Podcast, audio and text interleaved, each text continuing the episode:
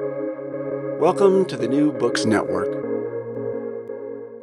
Good day. Welcome to New Books in History, a podcast channel New Books Network. My name is Dr. Charles Coutinho of the Royal Historical Society. I'm a host on the channel, and today we are pleased to have with us Mr. Philip Snow. Mr. Snow is a widely regarded expert on Chinese international relations.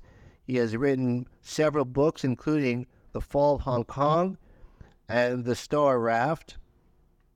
He is also the son of the famous novelist and writer Lord Snow. And today we are discussing his newest book, China and Russia Four Centuries of Conflict and Concord, published by Yale University Press. Welcome, Mr. Snow. Thank you very much. Mr. Snow, what is the thesis of your book? My thesis is actually very simple. China and Russia today constitute a formidable combination, an alliance in all but name. Its near is the product of a long succession of ups and downs, going back to the times of the late Ming dynasty in the 17th century. It's unlikely to last forever, but nor is it likely to disintegrate anytime soon. And whichever direction it takes will have major repercussions for the rest of the world. When and why did you first become interested in Sino Russian relations? My interest has its roots in some rather unusual boyhood experiences. My parents were novelists, widely read in both the United States and the Soviet Union. They believed very sincerely at the height of the Cold War that they could play a useful role building bridges between the literary communities in both countries, at least attempting to persuade each side that not everyone on the other side had Hornby tails. As part of this endeavor, they traveled to Russia a number of times in the 1960s and early 1970s as guests of the Soviet Writers Union, meeting a wide range of literary figures from diehard Stalinists, liberals, and eventual dissidents. And I traveled with them, obtaining a glimpse of Soviet society at this highly rarefied level, and visiting a number of far-flung regions, including Siberia, the Soviet Far East, and the Central Asian stans. Back at school, I built on these activities by embarking on a Russian language course.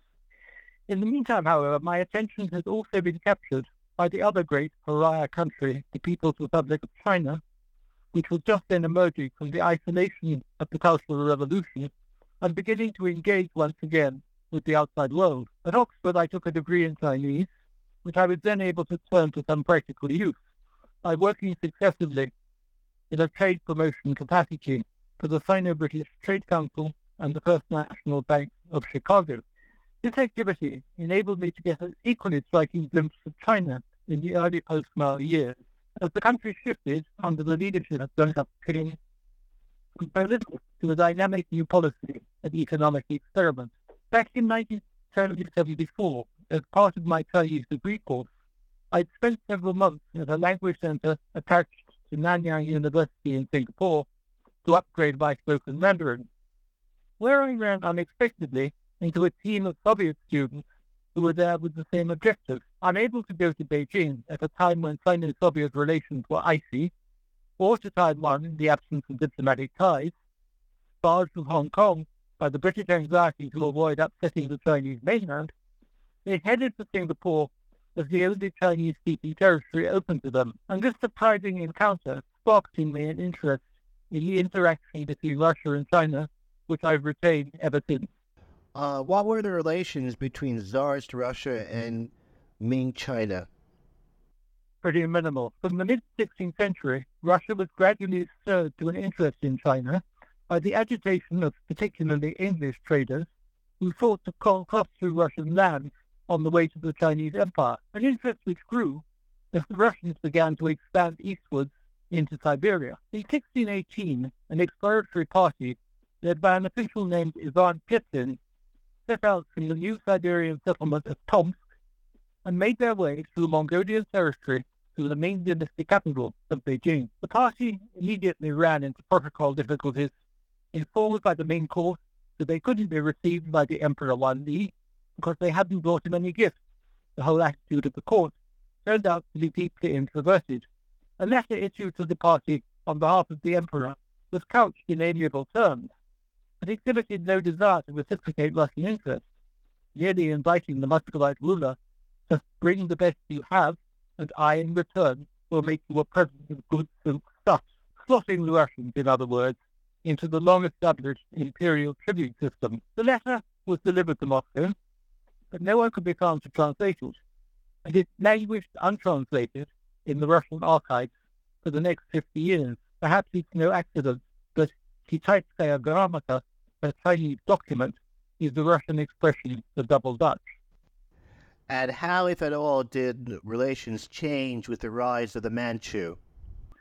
With the Manchu conquest of China and establishment of the Qing dynasty in 1644, the Chinese empire fell into the hands of a non-Chinese ruling caste, and the result was that Beijing started looking at foreigners through rather different eyes. Russian embassies began to arrive in the Chinese capital seeking trade from the 1650s onwards continued to meet with obstruction over protocol issues. But in companies, we find signs of what one Western historian has labeled barbarian Frenchism. In 1676, for example, the negotiations with one Russian embassy were breaking down over the ambassador's insisting the Tsar's letter had to be received by the Qing Emperor and no one else. The Emperor Kangxi ordered his diplomats to search through the old Chinese records to see if there was any precedent for the monarch receiving a foreign embassy's credentials in person. And clearly, most declined to do so. A compromise was eventually reached, under which the ambassador placed the Tsar's letter and gifts for special people, to be picked up by a senior counselor on the emperor's behalf.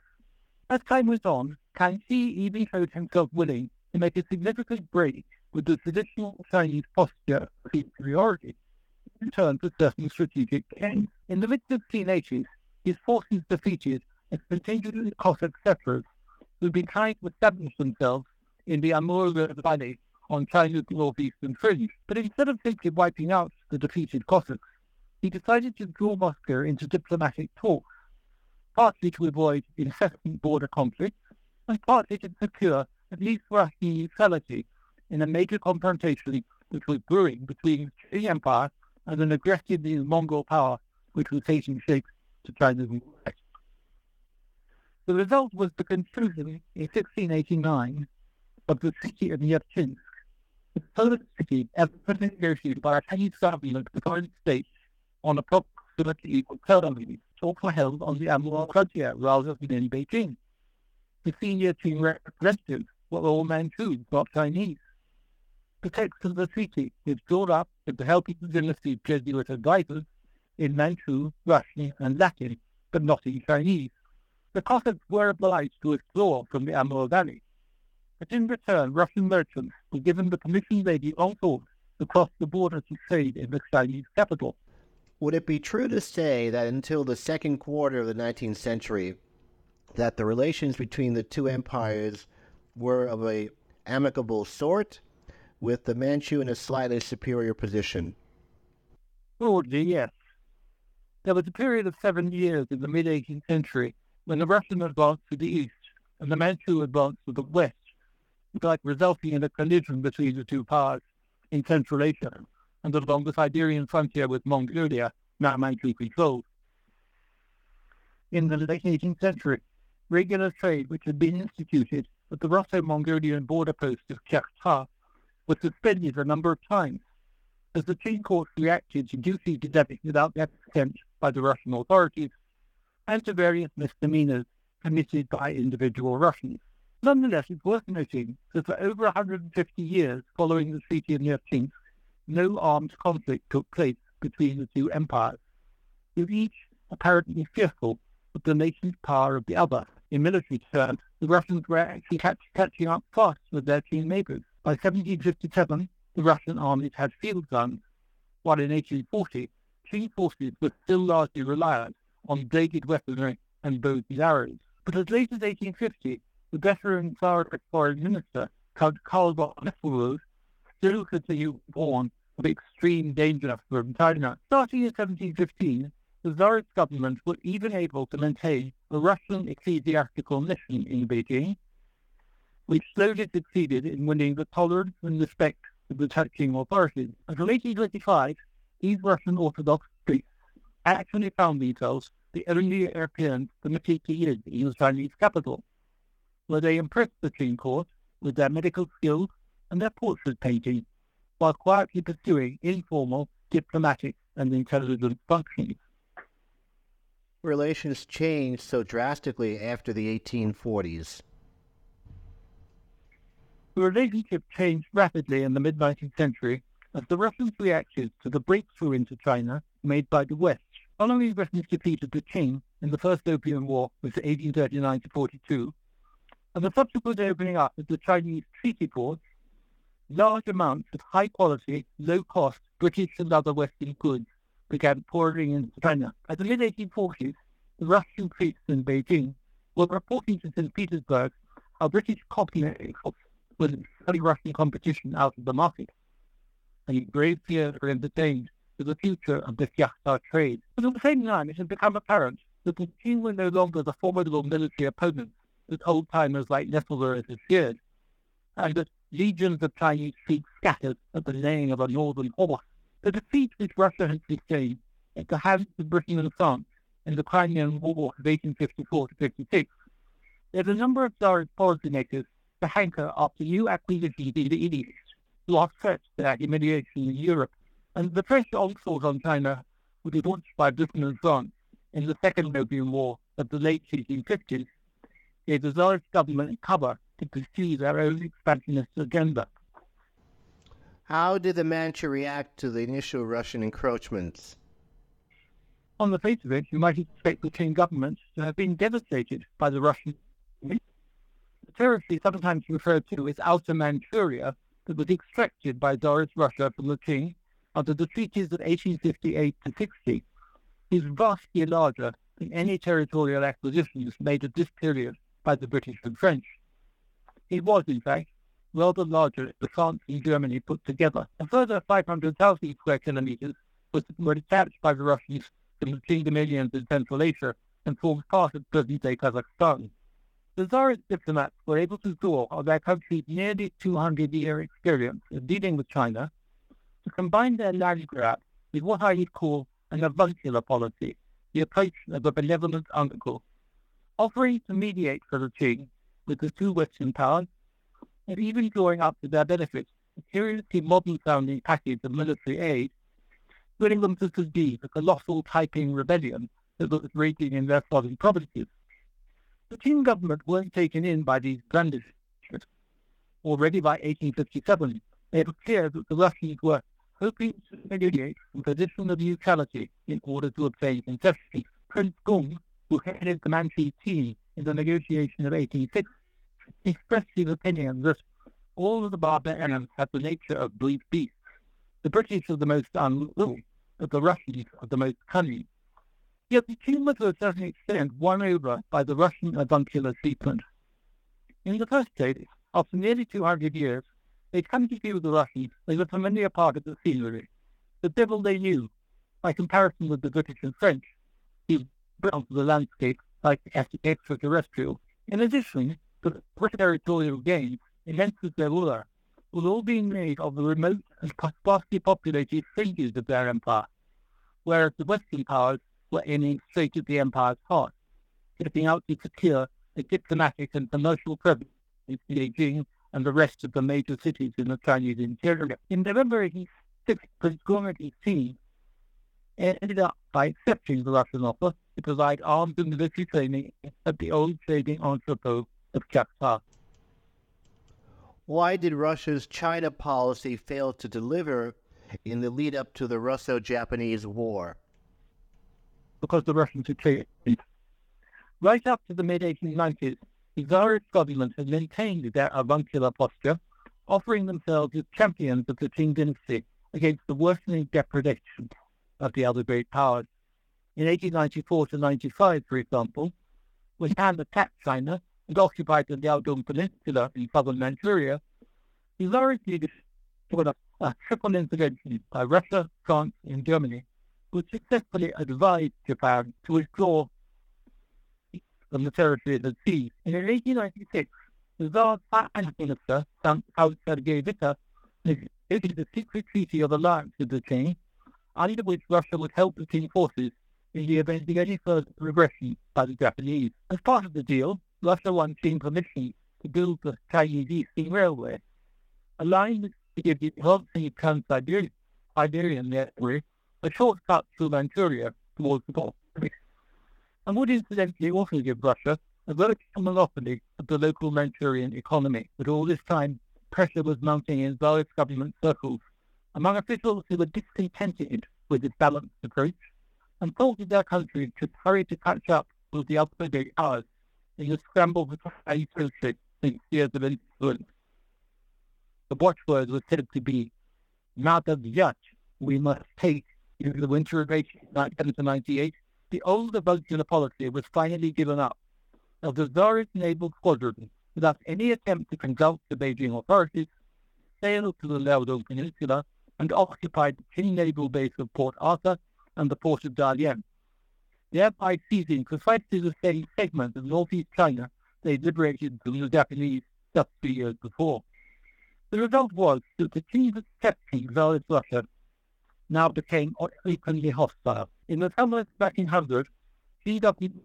was set on to attack the unfinished Chinese Eastern Railway in support of the anti-foreign Boxer Rebellion. The Russians responded by sending a 100,000 strong army to occupy the whole of Manchuria.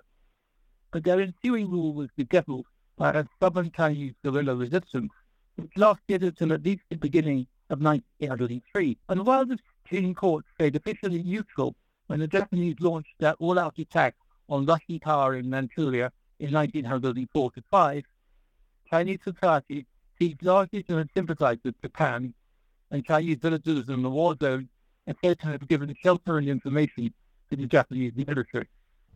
How did Tsarist Russia react to the fall of the Manchu in 1911? Basically, as a new opportunity. In spite of their shattering defeat in Manchuria, the Tsarist government still hadn't abandoned their hopes of expanding their influence in the Russo-Chinese borderlands. Tsarist interest was now increasingly focused on Mongolia, where the local population had grown increasingly restive of both Manchu taxes and the exploitative demands of Chinese moneylenders. And Russian appetites had been whetted by the region's huge resources of gold and iron. After the Qing dynasty fell, the Outer Mongolian princes struck out for full independence from China, arguing that while there might have been a logical place for them in the multicultural Manchu Empire, they could scarcely be, accept, be expected to accept transformation into a mere province of an ethnic Chinese republic. And the people who publicly government who'd taken power in Beijing weren't yet in any position to crack down on them. Four years of Tsarist diplomacy culminated in June 1915 in the conclusion of a Chinese-Russian-Mongolian treaty through which Outer Mongolia would become an autonomous region under nominal Chinese sovereignty. For all practical purposes, a large chunk of the former Manchu dominions had been bitten away. How did the Chinese react to the fall of Tsarist Russia and the rise of the Bolsheviks? In a different manner, in different places. In North China, the various warlord regimes which had taken shape seized the chance to claw back control of those parts of the borderlands which had been brought under Tsarist overlordship in the past two decades. So, for example, the celebrated Manchurian warlord Zhang Zuolin took over Harbin, the Russian boom town which had grown up around the headquarters of the Chinese Eastern Railway, leading Harper's Magazine to observe with dismay that Harbin had become the only white city in the world ruled by yellows.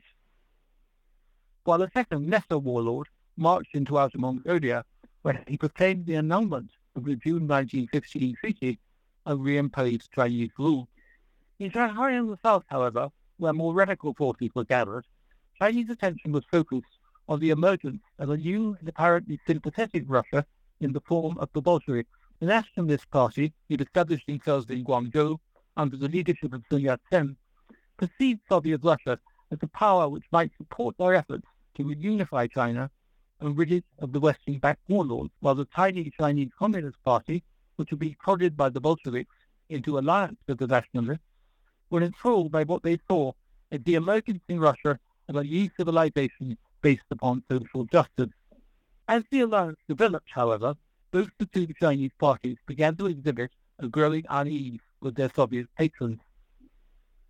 Merchants, landowners, and army officers who made up the bulk of the nationalist movement were deeply suspicious of Soviet communism. While the Chinese communists were resentful of having been pitched into an alliance with the nationalists in the first place, both nationalists and communists detected behind the warm embrace of the Bolshevik Kremlin a continued pursuit of the Tsarist expansionist goals. Generous promises made to the Chinese people by the new Bolshevik leaders in 1919 regarding the ownership of the Chinese Eastern Railway and other issues were mysteriously retracted the following year. And in June 1921, the Red Army marched in and installed the pro-Soviet government in Outer Mongolia, in effect reinstating the previous arrangement under which Mongolia remained nominally part of China, but that became, but became in reality a Russian-guided autonomous state. In December 1923, four disgruntled Chinese communist students wrote a letter addressed to a Soviet emissary in Beijing denouncing his secret plans for both the Chinese Eastern Railway and Mongolia, and even accusing him of intrigues with the northern warlords, the Chinese dogs he feed, making use of their rabid barking. Why was Stalin so important a factor in 20th century Chinese history? Because he was able to use his role as the Soviet strongman manipulate the emerging political forces in China for a period of almost 30 years. In the mid 1920s, he oversaw the creation of the Nationalist Communist United Front, sending Soviet advisors to micromanage both parties and to create the National Revolutionary Army, which eventually overthrew the warlord regimes in North China in 1926 to 28. This experiment ended in disaster in 1927, when Chiang Kai-shek and the nationalists rounded on both the Chinese communists and their Soviet backers. But partly turning his back on the new Chinese nationalist government, Stalin worked to rebuild ties with them and supported them consistently for the next two decades. His objective from this point on was exclusively to ensure the strategic security of the Soviet Union, which was increasingly threatened by Japan on its eastern flank, and he regarded the nationalists as the only political force in China strong enough to serve Moscow as an alliance, as an ally against the Japanese menace. When the Japanese embarked on their all-out invasion of China in 1937 to 38, Stalin's massive transfusion to Chiang's regime of war credits, armaments, pilots, and military advisors. Is thought to have played a part in averting a nationalist collapse in the first two years like the Sino-Japanese conflict, diverting Japanese attention from the Soviet Far East in Siberia, and enabling the Kremlin, as it were, to fight Japan to the last Chinese. From 1943, the United States military presence in China took the place of Japan as the focus of Stalin's strategic anxiety, but once again he sought to enlist the cooperation of Chiang's nationalist government, offering help with the economic development of Xinjiang and Manchuria on condition that not a single American soldier remained on Chinese soil. The corollary was that the Chinese Communist Party were left consistently on the back burner. From the mid-1930s onwards, they were under steady Soviet pressure to form a second united front with their nationalist enemies. And in December 1936, following the kidnapping of Chiang Kai-shek by disgruntled military chiefs in Xi'an, Stalin actually intervened to prevent the Chinese communists taking delivery of Chiang for trial and execution. In 1945, the Soviet leader forced Mao Zedong to enter into peace talks with Chiang in Chongqing. Was only in 1946 to 7 that Stalin at last began to throw his weight behind the communists, equipping them with the enormous supplies of heavy weaponry, which made it possible for them to overwhelm the nationalists in the final years of the Chinese Civil War. After the establishment of the People's Republic of China in 1949, Stalin again used the Soviet Union's dominant role as the military and economic mainstay of the new CCP government to pressurize his colleagues send the People's Liberation Army across the border into Korea to rescue Kim Il-sung's regime from collapsing in the face of the United States United Nations offensive. Once again, keeping his armies well off in the conflict and enabling the Soviet Union to fight the United States to the last Chinese. How did Moscow react to the rise of Mao? One of the earliest Soviet reports on Mao Zedong depicted him as a troublemaker. In September 1927, declining to take part in a foolhardy urban insurrection, which the Communist International, the Comintern, had decreed to take place in Changsha, he led a small contingent of Hunanese troops into the Jinggang Mountains on the border between Hunan and Jiangxi provinces, where he aimed to establish a defensible CCP base. The Comintern agents in Changsha, a certain Vladimir Kuchur, denounced him for exceptionally shameful behavior and cowardice. An attempt was made to track him down and bring him back to Moscow as he tried for military opportunism. But now, in the Jinggang Mountains, was beyond Moscow's reach. From November 1931, when Mao was elevated to the of chairman of the first Chinese Soviet Republic set up in Jiangxi, he came under constant fire as a young Chinese Stalinist he'd been sent from Moscow to head the underground CCP leadership in Shanghai. The Comintern, however, stepped in prevent him being expelled from the party for insubordination. The consensus in Moscow was that Mao was indeed insubordinate, but he was also a winner. A point driven home in 1935 to 36, when he led the CCP to their successful completion of the Long March.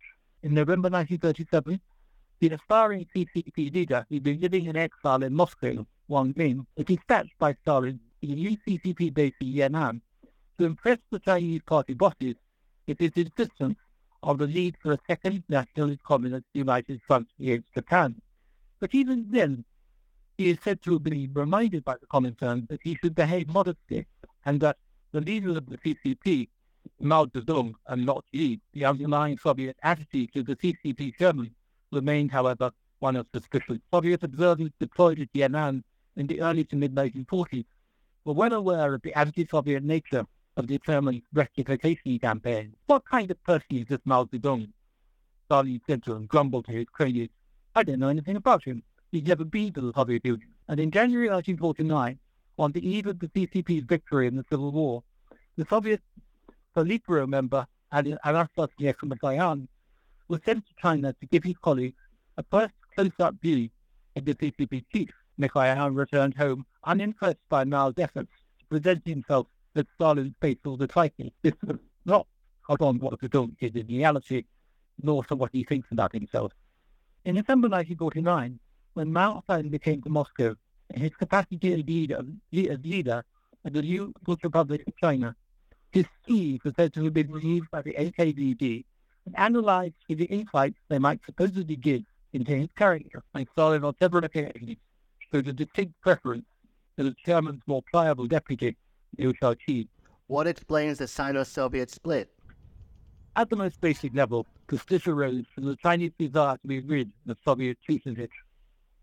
As early as 1953, following Stalin's death, some of the CCP leaders are said to have declared to a Soviet interpreter now that Stalin is dead, the leader of the international revolution in Ubud is Mao Zedong, and the CCP's assertion of independence progressed in the following years past such milestones as Mao's critical response to Nikita Khrushchev's denunciation of Stalin in the secret speech of February 1956, the CCP's claims to have outstripped the Soviet Union in the quest for socialist modernity through the Great Leap Forward and the People's Commune, and the doctrinal polemics which raged between 1960 and 1964 over such issues as the feasibility of the parliamentary route to socialism and the Soviet tilt towards the bourgeois Indian government in the Sino-Indian border war. Many years later, Deng Xiaoping, who served as the CCP's leading spokesman in the course of these ideological wrangles, conceded that they'd been largely hot air, and the Chinese themselves now believe that their positions had always been the right ones. The main fault of the Soviets, he declared, had lain not in their doctrine, but in their failure to treat the Chinese as equals. How did Moscow react to Mao's Cultural Revolution? With acute fear. The Soviet embassy in Beijing and its staff, and a couple of Soviet workingmen were among the main targets of Red Guard xenophobia, and the Maoist successes were widely seen as the prelude to a massive invasion of Russia itself. The Mongol occupation of the 13th to 15th centuries had left deep scars on the Russian psyche, and not everyone bothered to make the ethnic distinction between Mongols and Chinese. At the top of the Soviet hierarchy, Leonid Brezhnev had no doubt that Mao was a maniac, and his apprehensions were widely shared by intellectuals and ordinary citizens detached from or even opposed to the Soviet regime. Alexander Solzhenitsyn, for example, warned that war with China is bound to cost us 60 million people at the very least, or our finest imperialist people are bound to perish. One piece of black humor predicted 21st century radio bulletin all quiet on the Sino-Finnish border. What caused the outbreak of hostilities in 1969 between the two powers? Starting in 1957, the CCP gradually worked into their quarrel with Moscow a number of territorial grievances relating to their shared borderline. And from 1960, they were expressing their discontent in the form of physical demonstrations. Groups of fishermen in Manchuria or shepherding Xinjiang would cross the existing frontiers and refuse to be moved. And Chinese border guards would deliver themselves of verbal protests and engage in bouts of pushing and shoving with their Soviet counterparts. As the Cultural Revolution boiled over, these more or less ritual performances began to take on an uglier and less predictable shape. Tensions mounted in particular over disputed islets in the Amur River, known to the Russians as Damansky and the Chinese as Zhenbao, where in the last days of 1968, Soviet and Chinese border guards a vicious skirmish with sticks and clubs. Mao apparently made up his mind that this was the place to stage a significant onslaught.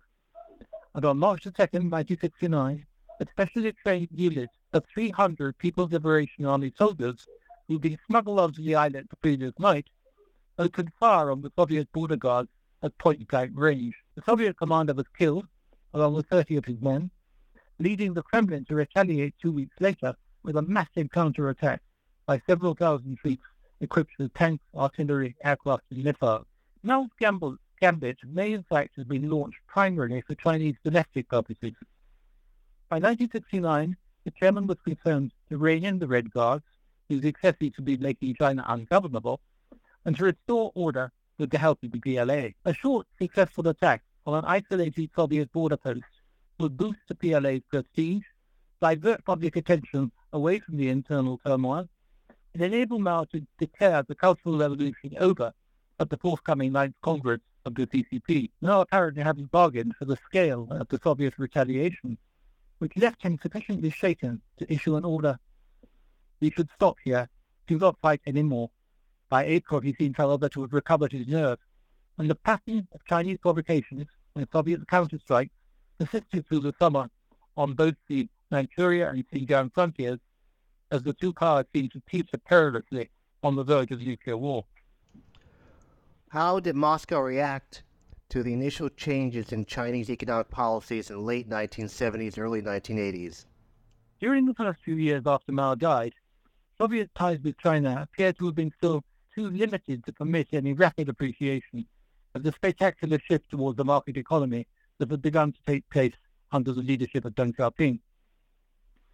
The PRC seemed most likely to shift from Stalinist economics to some more liberal version of the Soviet system and the movement had even been launched throughout China to study the works of Nikolai Bukharin, the former champion of the new economic policy pursued by the Soviet government from 1921 to 1928. In the early 1980s, as the two powers slowly began to move towards normalizing their political relations, the Soviet assumption seemed to be that the PRC would slip back into its old role as the economic disciple of the Soviet big brother. Ivan Arkhipov, he served as the chief economic advisor of the Chinese government for most of the 1950s, was dispatched to PRC in December 1984 on an ice-breaking visit with an offer to help with the renovation of 17 industrial plants which Soviet engineers had constructed 30 years before. Arkhipov, however, was not unobservant.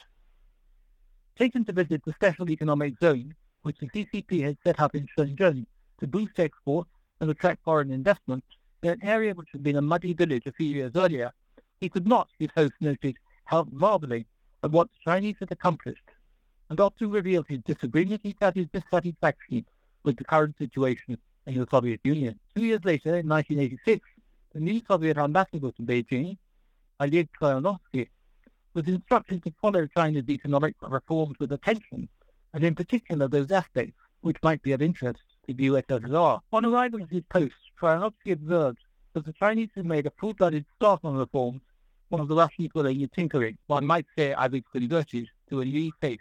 Two years after that, plans were drawn up in Moscow for Soviet Shenzhen to be founded in the Soviet Far East, and the port of Nakhodka is designated a free economic zone. It is the first step in China's transformation from the junior to the senior partner in the Sino-Russian relationship. What did Deng Xiaoping think of Mikhail Gorbachev? He thought he was an idiot. From Deng's point of view, it was sheer stupidity for a communist leader to embark on economic reform without at the same time taking steps to maintain the party's political grip. Deng's judgment seemed fully borne out when Gorbachev's glasnost experiment ended in the collapse of the Soviet Union, while his own ruthless crushing of the Tiananmen protests secured the rule of the CCP for another generation. But Gorbachev always maintained in Soviet countries it would have been impossible to liberalize the economy while still leaving the political lid on. How good or bad was Sino-Russian relations in the Yeltsin period?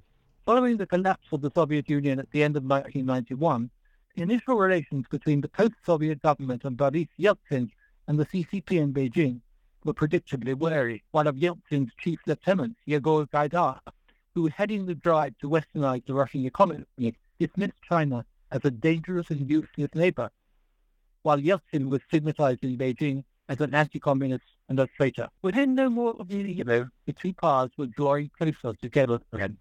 In December 1992, Yeltsin paid a visit to the Chinese capital, where he signed a joint declaration with the CCP leadership affirming that China and Russia were friendly countries. The two governments found out quickly that they got on increasingly better without a shared ideology. On a personal level, the boisterous Yeltsin up with Deng's rather extrovert successor, Jiang Zemin. And from 1996, the two leaders exchanged visits annually, while the friendly relationship was upgraded to a constructive and later to a strategic partnership. Ties were cemented in part by a huge Chinese appetite for Russian arms, which in turn is said to have been crucial for Russia's short-term survival as an industrial power in the post-Soviet chaos. In the mid-1990s, the Beijing government was beginning to look to Russia to help meet their exponentially growing demand for oil and gas, while Chinese traders crossed into the Russian Far East to supply food and clothing to the local population who'd been left destitute by the breakdown of their transportation links with the European Russia. But most of all, the two powers were drawn together by the perceived antagonism of the West. The Russian leadership were disillusioned by the Western failure to support them with large-scale economic aid and were angered and alarmed by the expansion of NATO into the former Warsaw Pact states, which implicitly cast them in the role of the enemy.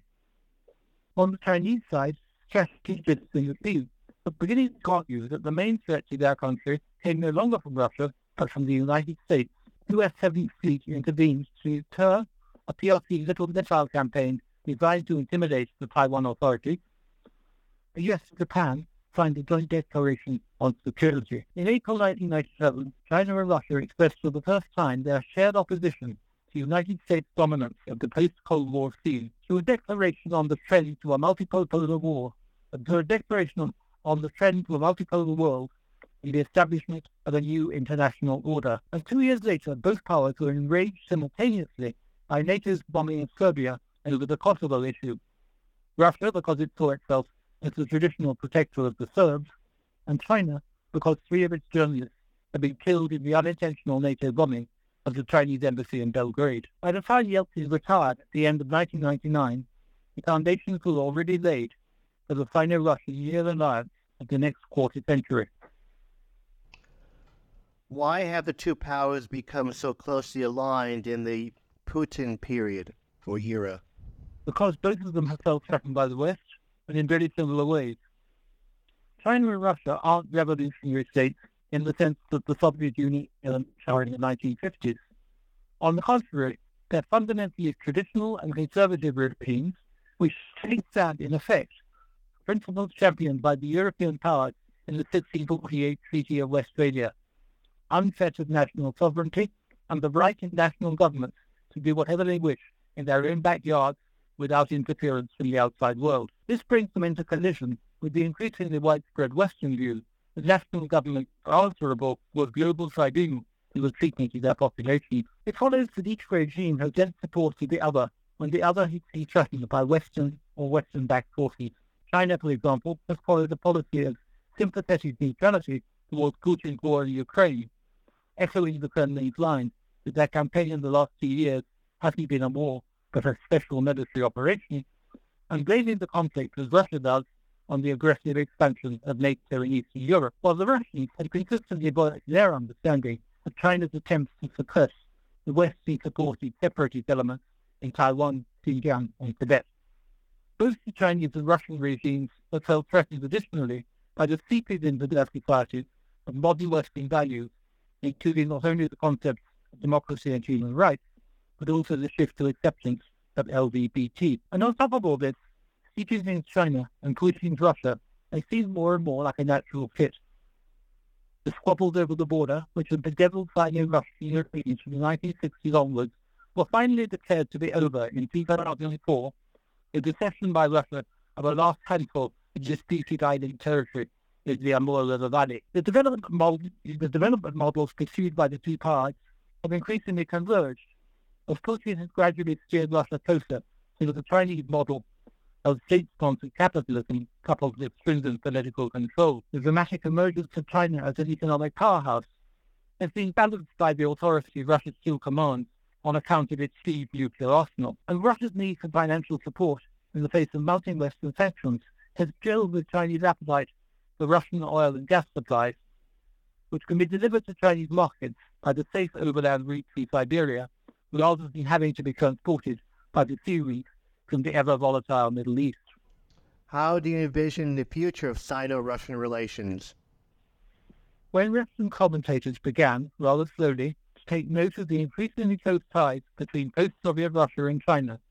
Their general view seemed to be that their rapprochement wouldn't last, that it would all end in tears like the Sino-Soviet honeymoon of the 1950s. Well, that still hasn't happened, and indeed the current sunny period of official relations has now lasted for 30 years, three times as long as the doomed 1950s honeymoon. Vigorous efforts have been made by both sides to ensure the relations are kept sunny and that the breakdown of the 1950s and 1960s is never repeated.